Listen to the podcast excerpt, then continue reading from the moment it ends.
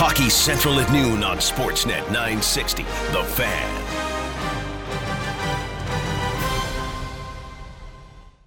Welcome to Hockey Central at noon on this a Calgary Flames game day. Peter Klein, Will Nault, Logan Gordon with you today as we get set for the Flames and the Habs today. Uh, always fun when you get these two uh, very old rivals going head to head. Uh, so looking forward to breaking this one down. Early start today as the Flames are out east. We'll get to all of that as the day goes along. But without any further ado, let's chat with our Flames insider. Flames Insider, Peter Loubardias, brought to you by the Gemini Group Home Renovations. Your home renovations should be a reflection of who you are. Give your home the Gemini difference. The Gemini Group, now offering Air Miles reward miles. Visit GeminiGroup.ca. Mr. Loubardias, how are you today, sir? I uh, could not be better. I could not be better. It, it I understand like the, the times that these teams met in the playoffs happened before I was born, but there's just something about facing the Montreal Canadiens, isn't there? Well, I, I agree with you. Um, listen, if for those who've never been to Montreal to begin with, for those of you who have never been to a game in Montreal, the only way I can describe it with how those people and the fans of the Canadiens and the atmosphere under normal circumstances is it always feels way bigger than just hockey. Um, it's almost like religion.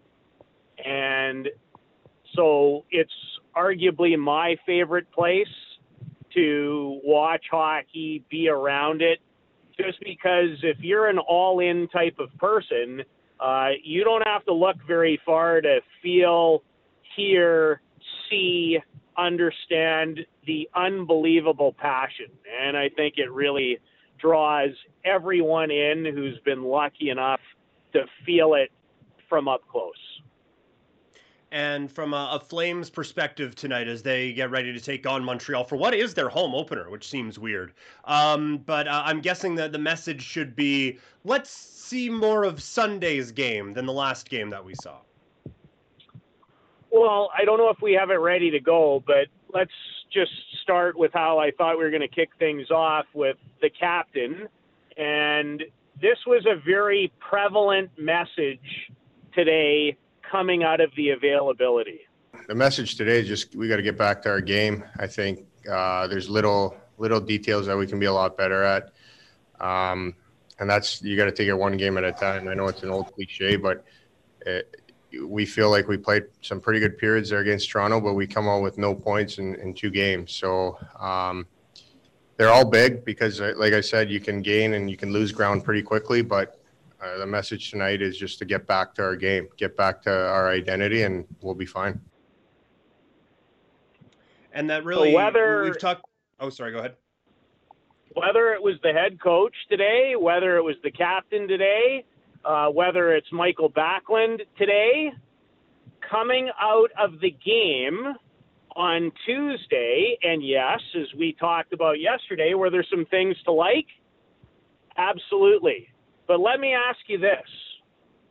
Would you say that the Flames, and let's understand the reconstruction and the new faces and it's early and all of that, would you say that you know right now what to expect from this group in terms of consistency?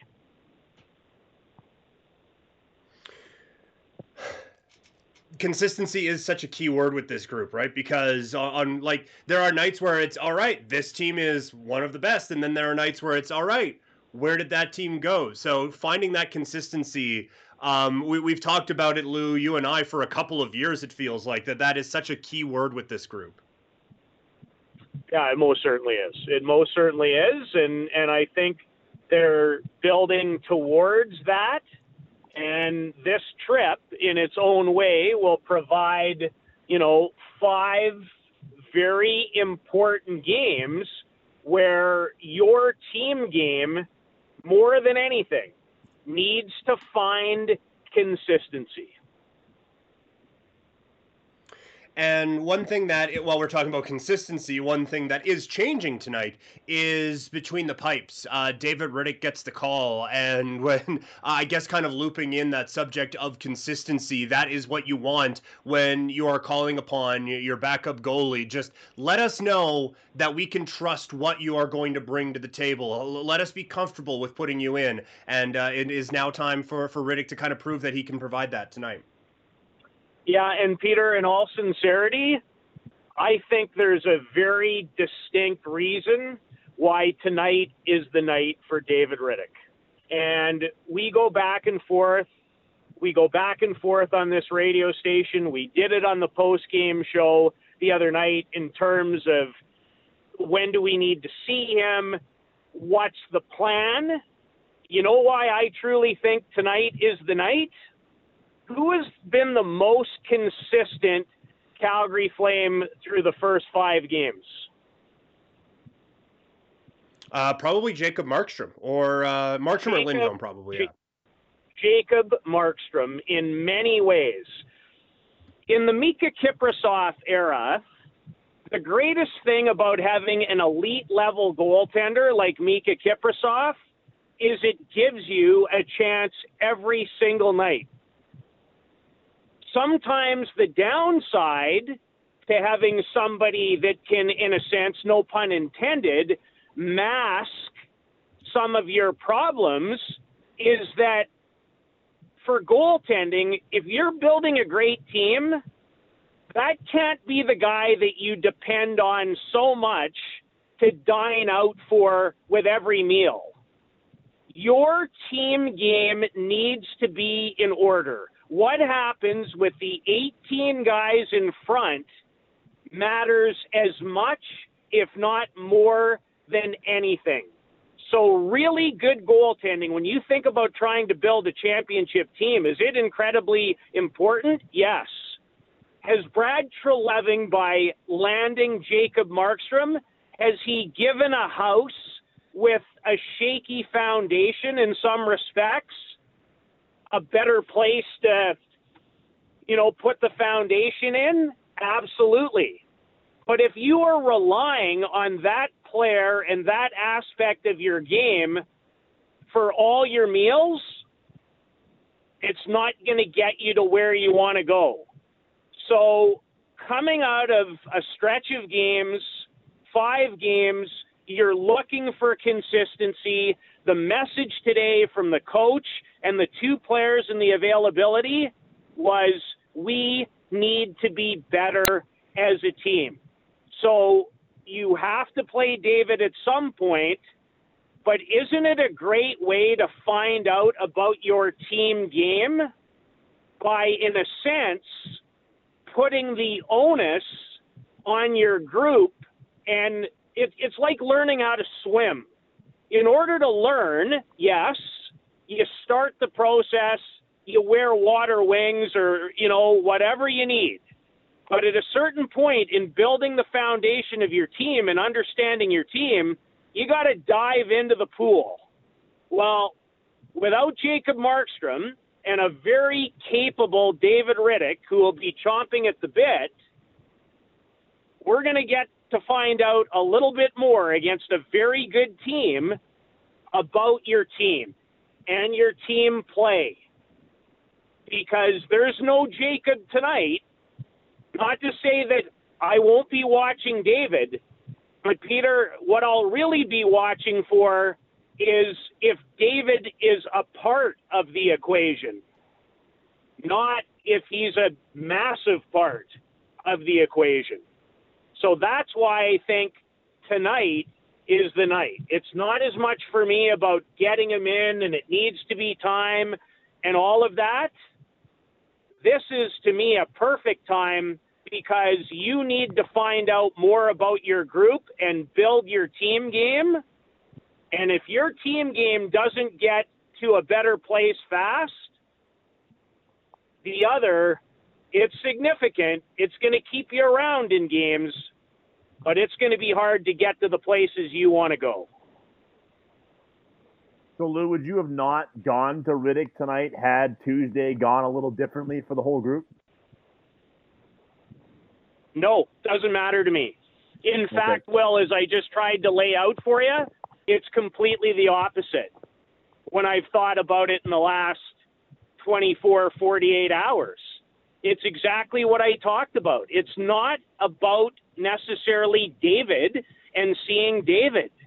It's about doing whatever you can to understand your team and how it is fitting and your team game. I need my team to be really, really good. It's great to have one of the best goalies in the sport. And but I have to know and I have to I have to learn really fast. And so so don't you think there's merit in kind of that philosophy about you're you're going to learn not just about David, but in a sense you've taken away, you know, the life raft. Right. Yeah. Yeah, you've taken out that kind of the thing that has really calmed a lot of things down here, and, and I like what the way you've, you've kind of put it here in terms of trying to see how your group reacts because uh, we talked about it off the air earlier this week, Lou. But you, you, take that game Sunday, you put that on the table ten times out of ten, you're probably winning more often than you're losing, and it's trying to find that game and, and not relying on that steady goaltender behind that to find that, right? That's it. That's it. Your team game, I know I've said it about four times, that needs to be in order. It can't be what you dine out on every single meal. It's a great thing to have. Hey, listen, I love my favorite meals too. But your team game, and it's not an easy year. You've got lots of new pieces. You're looking for new fits you're asking for some different things from different people. But the one guy I truly feel that right now I don't need much more of a book on is Jacob Markstrom. But I certainly don't have a lot of other completed answers. And until my team game, and this team has come a long way, I think, since the summer, but it's not about completely relying on your goalie. It's great to have one of the best goalies in the league, but you guys, don't you kind of see the parallel to whether it's been Carey Price in Montreal, all the great years we got out of Miikka Kiprusoff? Doesn't it kind of, in a sense, mask some other things? Oh yeah, yeah, absolutely. And I, I, think again, as we've kind of stated through five games, um, the this team has done some things well, but having that guy back there really does kind of mask things. And, and when we talk about Miikka Kiprusoff, well, we talk about how. Um, how maybe he's been able to, or how maybe he was able to drag some of those teams kicking and screaming into the playoffs. And you wonder how things might have been built differently if you don't have that rock solid guy there. And uh, I think the the comparison with Carey Price is apt as well.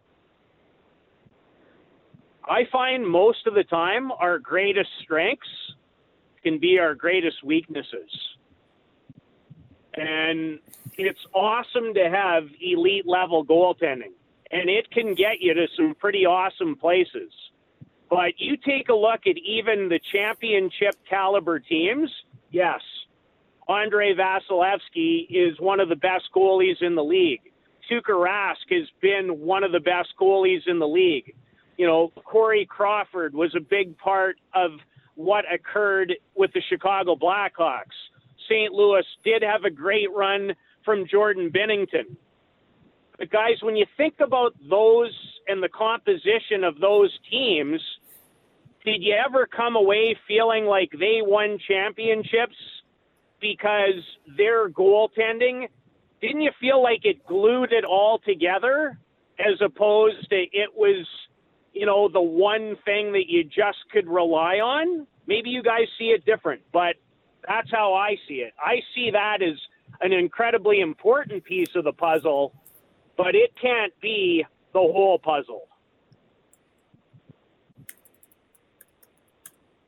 Yeah, and th- there have been too many times, like you say, it, it's too easy to to rely on some of that, and it masks a, a lot of the issues that sometimes can can pop up. Um, one of the other issues the Flames have been having, and again, we, we talk about consistency. Michael Backlund has been a model of that over his time with the Calgary Flames. Uh, not so much over the first five games, and I- am sure he would be the the first to tell you that that this has been a bit of a, a shaky start to the year for him. Uh, what have you seen from Michael Backlund, and I guess what are you hoping to see from Michael Backlund going forward? Well, let me just say I'm not worried about Michael Backlund. I, I'm not. Would I suggest that he's in a bit of a funk? Yes. Would I say that you know, look at the last two games in terms of ice time you had to get to game 68 of last season to find his ice time at those particular levels. Now, are there reasons for that? Yes. You have Elias Lindholm and a different pairing that you've created, um, which is going to potentially take away some of that time. So that's one of the reasons. However, I go back to it a million times, and that is when Michael Backlund is at the top of his game, it gives you matchup advantages. And to this point, I don't think Michael's quite been at the top of his game. In fact, one of the lineup potential changes tonight, in terms of, again, a bit of a reconstruction, has Josh Leivo potentially moving to a different spot with Tkachuk and Lindholm. And guess guess where plug and play is going back to potentially, and that's Andrew Mangiapane to play with Michael Backlund, because against this very deep Montreal team, I need everybody, and and I'm looking for balance, and I'm looking for good matchups, and so Michael Backlund is a massively important piece of this hockey team. But there's been some changes, changes, utilization. It, it, it's always it's always difficult, especially when potentially it affects your own responsibilities.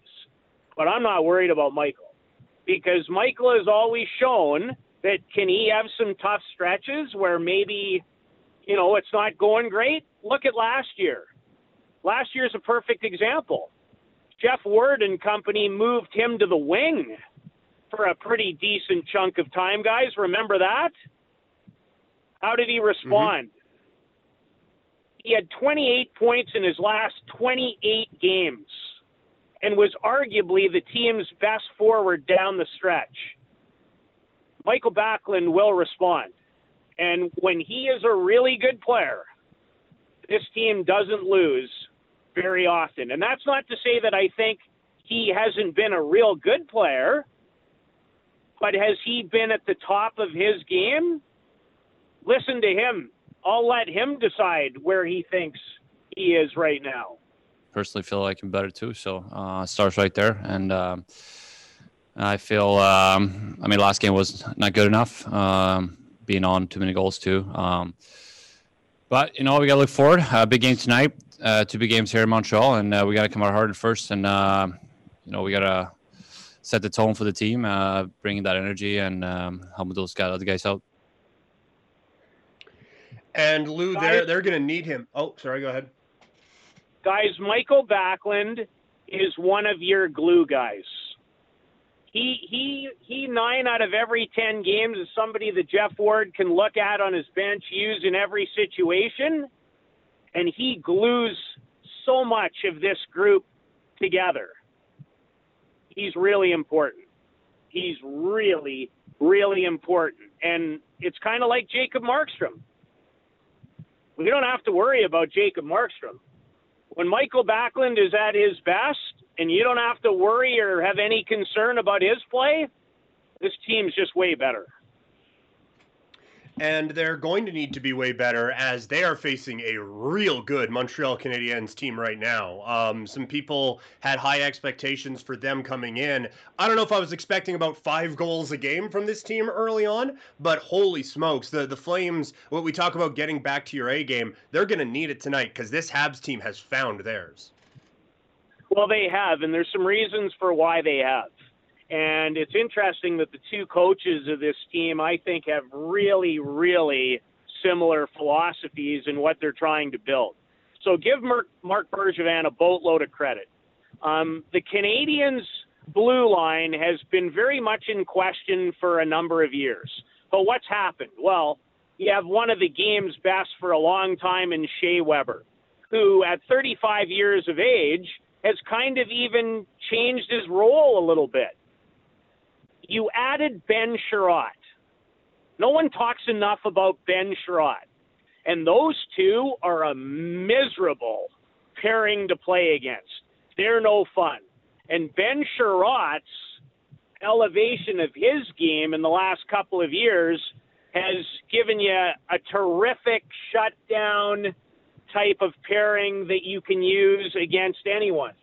Jeff Petry probably isn't talked about enough.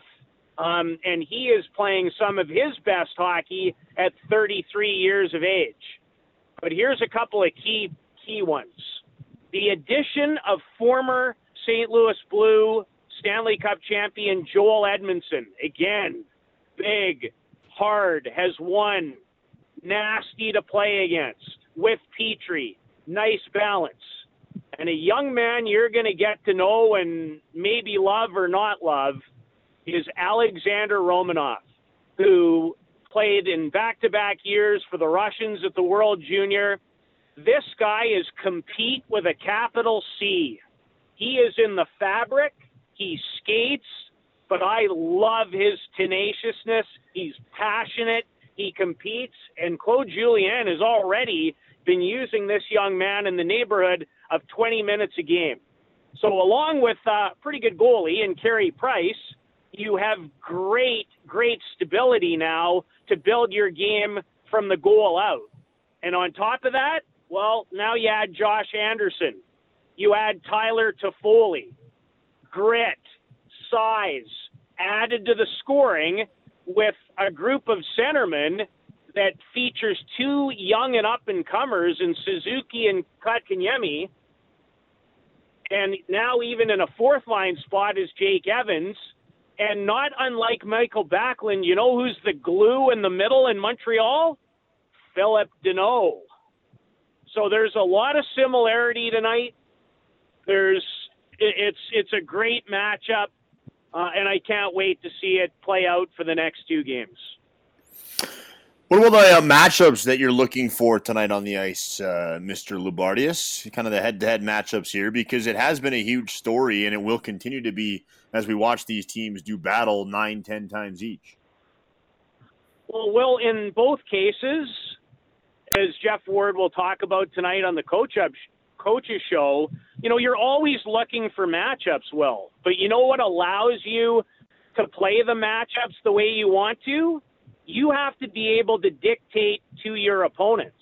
And I see two teams, when they're going well, have the ability to roll four groups and three pairings.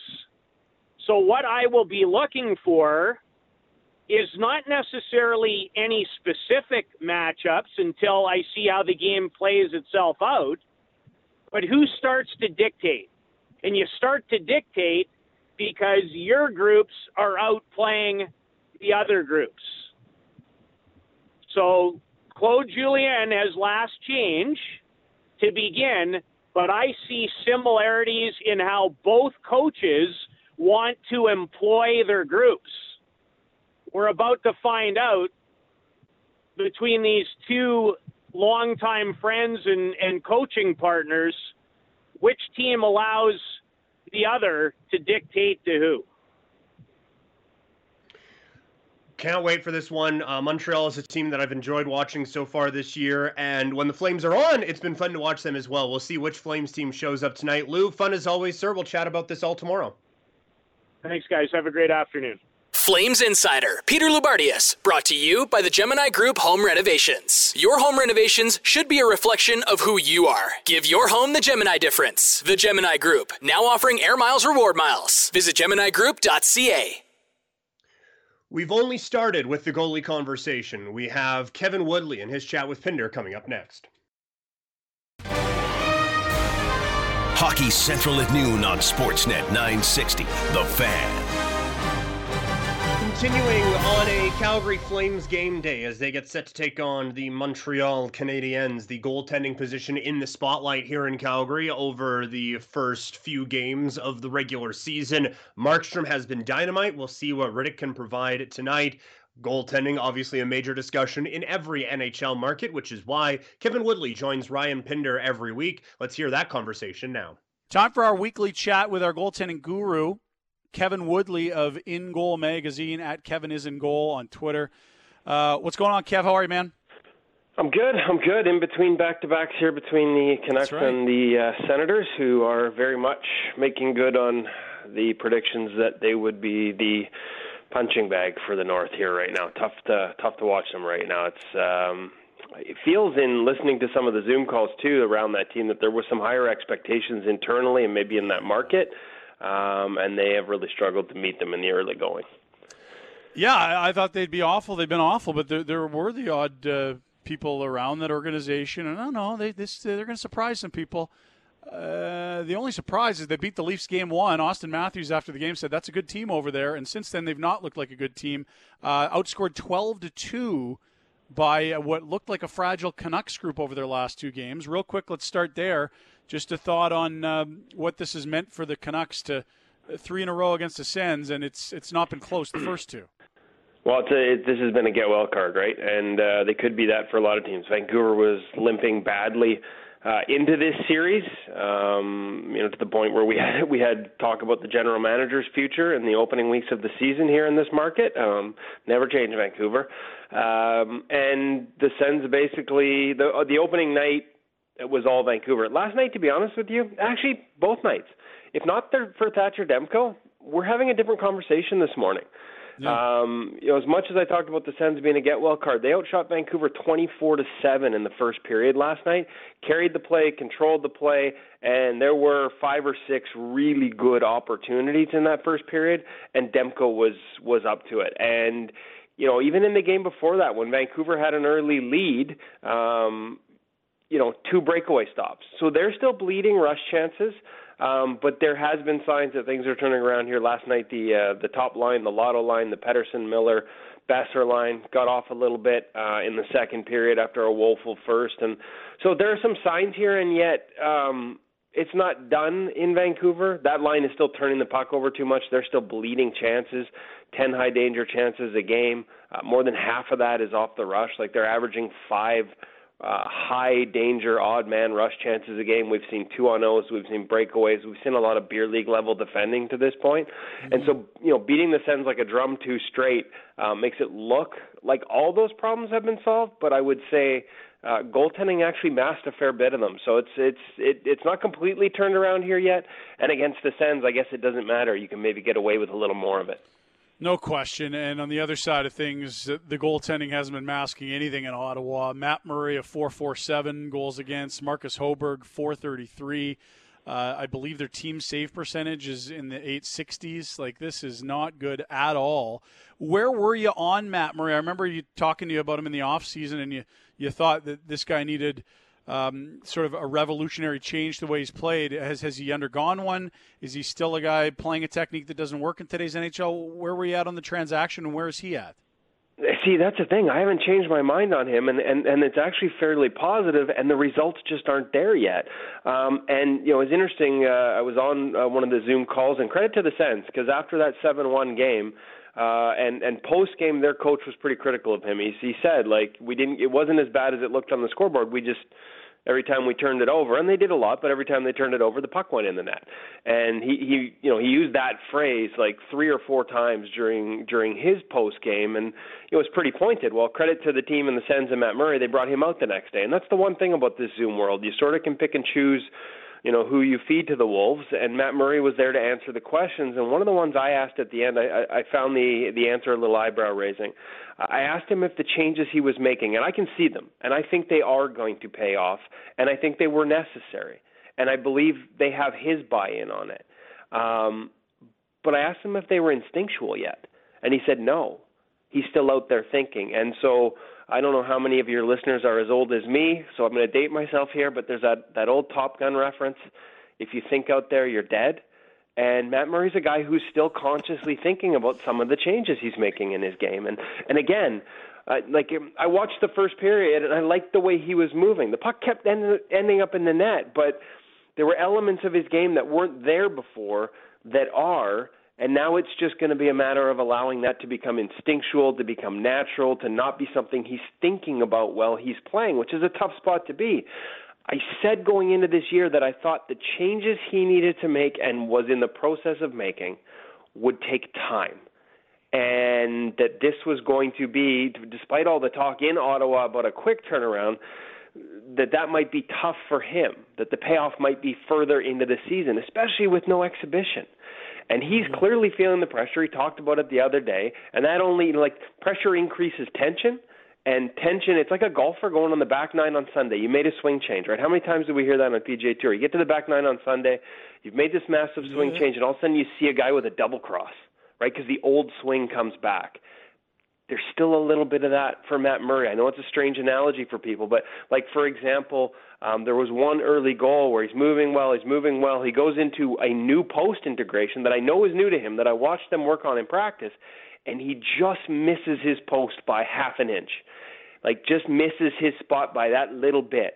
And that's the difference between being able to launch back off that post into a save and in in the case of what happened it was a low high pass and a high danger pass and a high danger chance off a brutal giveaway by Thomas Chabot who has been terrible in the early going as well in terms of puck management but instead of being able to pop off that post into the puck Matt misses it by a little bit and that push off his pad slips inside the post and now he's stuck in one spot and he doesn't get a push. So like we're talking half an inch here, half an inch there, and with so many changes in his game, it might be half a season before those half inches disappear and he's spot on with a lot of these things. But despite all those numbers and a lot of people that are going to tell me I'm crazy right now, I like the changes and I think he's very capable of handling all this and getting back to where he was with those changes. The problem is going to be patience, and again, in a market that seems to be, you know, have higher expectations for this team than I think the rest of us do. Yeah, no, that's fair. By the way, I think that's two Top Gun references in the last three weeks. We, we might have to keep a running tally here. I'm a little worried. I'm getting disturbed. Oh, this this could be. Wait till they bring up. Wait till we finally get the new movie. I have to say this. The first time I actually used that because it's a good line. If you think out there, you're dead. It's perfect for goaltending. I, the first time I did it, was for Roberto Luongo, and he looked at me like I had two heads. And like he's not that much younger than me, but he's never seen the movie. I was so disappointed. I crushed. I was crushed. I kind of had the same look on my face, and I have seen the movie, so I don't know if that's worse or better. Um, let's go to Jacob Markstrom. I'm here to entertain. What can I say? You're doing a good job. Uh, prized free agent signing of the Flames. We've seen, uh, I think, some really good net money from, I think, a stretch when you look at the second game of the year the shutout um, against Vancouver, the third game of the year, both goals from Vancouver off uh, deflections, and then the, uh, the the the fourth game, the third of the homestand, uh, where again it was only redirected pucks in that loss to Toronto. Hadn't been beaten by a clean puck uh, for three full games. I, I thought he's looked good, um, but again. You're the guru. What have you made of Markstrom, and how much should we be reading into numbers five games into the year? Well, you know, to be honest, um, this is going to be the tough part. Is is when the Canucks are at home, it's tough to watch everything else, right? So I haven't been able to watch all the games. I've watched highlights. I've gone through the film. Uh, Clearsight Analytics not only gives me some uh, some of the best numbers out there in terms of adjusting for shot quality, um, but they've got a nice little video player, so I can call up the types of plays he's struggling with and click a button, and boom, I've got I've got all eight shots he's faced of that of that uh, shot type. So I've had a good look here. Interestingly enough, I'm, I'm actually glad I had a look at his numbers before the Toronto game. I was sort of trying to do a catch up heading into uh, heading into this week, and he was right where I expected him to be. A little ahead of where he was adjusted save percentage um, last year overall. So, so you know, outperforming last year's uh, performance, which was which was Vezina worthy, um, and the numbers took a hit. Um, so, top three, he was top three at that point. The numbers took a hit in that Toronto game, and the reason they took a hit in that Toronto game is there was one low percentage goal, and those are the goals that Jacob didn't give up at all last season. That's the biggest difference in his game from the Markstrom that went on waivers three years ago to the Markstrom that should have been in that Vezina conversation last year. Is no bad goals. And the interesting thing here is most people won't see it as a bad goal. Um, can you even guess which one I'm talking about against Toronto would would qualify as a low percentage goal? Well, I don't think it can be the Simmons one. Um, the the Marner one maybe, but he got it off so quick, and I, I maybe. I'll tell you. I'll tell you know. I'll just stop you just for the. Okay. It, it's the Simmons one. Nah, and that's crazy because I mean, look, it's a that's shot a, designed that, to create it, a rebound, it, and then it's the it's second the rebound that shot. goes in. It's the initial shot along the ice. Okay. Um, if you go go back and watch the film in slow mo, he doesn't get set. He's off angle, and that prevents him from getting a stick on that shot. I'm not well, and that's an important an distinction play. too, Kev. Like, like that's important because I'm thinking of the third shot and yeah, no, to your the point, problem there is no is the bad shot. rebound is, the, yeah. is what creates it. So because yeah, okay. he put himself in that spot off a low percentage shot, it gets tagged as a low percentage goal, and that's tough, right? Because you're right, hell of a second save getting across on Simmons, and that's what Yeah. Jacob Markstrom gives you: explosive athleticism and a hell of a play by Simmons to be able to tap it back in and get it underneath the pad. Like it should have been one for the highlight reels. But if you really break it down and you really slow it down, that first puck, you want that off the glass. Um, it's along the ice. If it's if it's a couple feet, if it's if it's like halfway up his pad, like that's the difference. If that shot is halfway up his pad, it's forgiven. Because it's along the ice, you know, you should at this level, from that distance, that shot, be able to control that rebound better, and that's where it gets judged. And maybe that that's going to sound harsh to a lot of people, but that's how we weight this, these statistics. So, Yeah. um, and, and like I said, up until that point, top three in the league. The problem right now is we're at a sample size where one night like that Yeah. um, can change everything. Uh, you know, it was Mitch Corner once told me you can't. You need to give it 20 games for all this stuff to filter out to really see where you're at with your goaltending. Well, that's almost half a season this year, so that's tough. Um, at the end of the day, he's been really good. You talked about it. The the only numbers that are sort of below expected are the broken plays, and sometimes that's just a matter of bad luck. All the bounces that are going against him and in the net right now, and breakaways. Little bit below expected on breakaways, two out of six so far. But that's actually something that I don't think will change. Um, it's one of the reasons I like to fit in Calgary. If you put him on a, if you put him on the Canucks this year, where there's five breakaways a game, he'd be in trouble. it's not a strength. Uh, but everything else has been Jacob Markstrom as expected. Uh, a lot of puck handles, aggressive with his puck handling. There might be some mistakes there. Do not, as a fan base, overreact to the mistakes because the aggressiveness, the assertive with the puck handling, not only does it help his defense, but it really helps him get into games like the other night where there wasn't a lot of shots. It's a strength. Don't, if it happens, pounce on the mistakes because it's something that he needs to keep doing. He's really good at it, and it's something that's sort of underrated in his game. John Gibson off to the best start in the NHL this year, given the, the lack of run support and the, the stingy numbers. Is that fair? Uh, you know what? Him and Marc Andre Fleury are in the same conversation because, Wow. yeah, I mean, Flowers had a hell of a start, um, just not in as big a workload. So Gibson probably surpasses him there. But that's how good Marc Andre Fleury has been. And interestingly enough, uh, for whatever reason, similar work, like similar run support, like Vegas hasn't been scoring for him. He's winning games one nothing. Um, but Gibson and Gibson is an interesting case, right? Because the first couple of games weren't pretty and he plays this style. He's a real high skill talent guy. Like there's that sli- it's a sliding scale between your reliance on technique on one end and your reliance on skill on the other. And every goalie sort of fits in a different spot along that sliding scale. Gibson is high towards the talent skill end and and away from technique. And so every time he has some rough games, like he did at the beginning of the season, you hear from goalie analysts who are who just you know yeah there's something I don't like his game. And what's interesting is in talking to the goalie coach there, uh, Sudarshan Maharaj, um, Sudsy, uh, he hears that. He's aware of it. There are a lot of goalie coaches that would like to see him become a more technical goaltender. But Sudsy feels like if you do that to John Gibson, you risk losing that incredible skill and raw talent and ability. Like it's a matter of finding that balance. Too much technique for him might not be a good thing. And so he struggles for the first couple of games. He hasn't played in 10 months. That's natural. Guys who rely more heavily on skill rely more heavily on rhythm and timing. And not playing as long as he did, and no preseason, no exhibition, what's going to be off? Rhythm and timing. And so there were a lot of people wolves at the door in those first couple of games. I saw it online. Since then, he's been best goalie in the NHL, and I think that's it's a real important reminder. It's one I had to give myself. Like I see the technical side of the game more than anything. That's it's the easiest thing to pick out. Like, oh, you know, he missed his post here, uh, bad. You know, I just talked about it with Markstrom. Didn't get his feet set, was flat along the goal line, off angle on that low shot, made his life tougher than it should have been on an easy shot. Gave up a rebound goal. Those are easy. Um, the the skill stuff with with Gibson, like that's that's where a, goalie coach like like Sudsy separates himself. Like the ability to say listen, man, like I don't want to lose this guy. I don't want to lose what makes him special by trying to fit him in the same technical box as everyone else. And you're seeing now that Gibson's got his feet under him and and and is feeling good about his game, and the rhythm and the timing are back, and that skill is shining through. Like that, that's who he is. Now the downside is there are typically speaking going to be wider swings with a goaltender like that like that foundation, the technical. If technique is your foundation, and he rely he has a little less of it and relies less on it.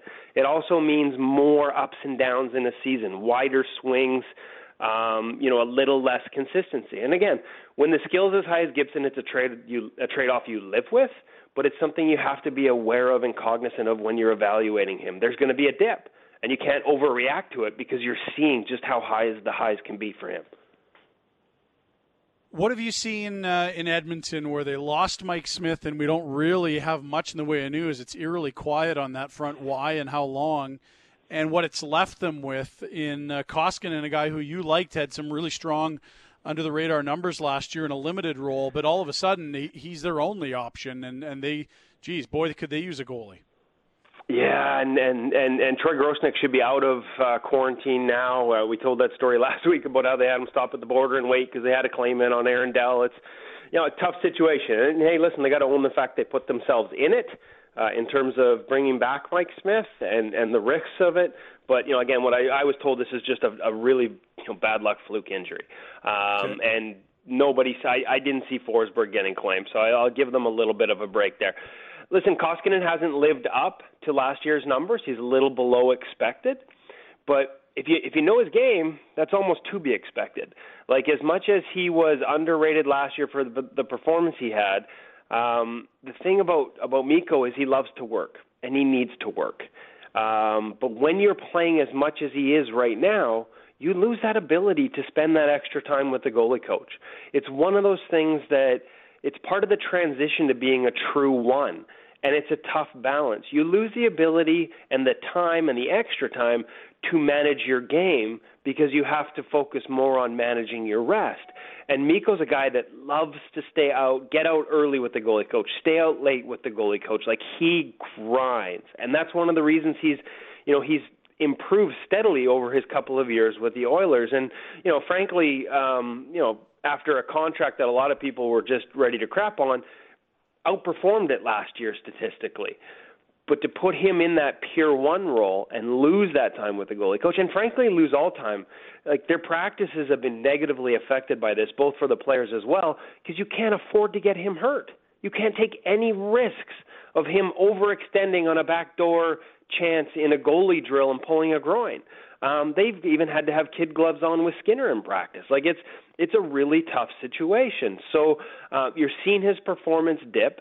I don't think it makes him less of a goaltender, but it's probably a sign that you know, and and if not now, then when that he really is a guy who's more one A slash one B than Pier one. That he's not going to be able to be your workhorse every second night, go go go guy. You're gonna need to have somebody to spell him and balance him if you want to keep getting the best out of him. And and if you know, like I said, his his his preference for that extra work, you're probably not surprised by that. Final one for you: If you uh, when you doze off and uh, fall asleep in your dreams, which character in Top Gun are you?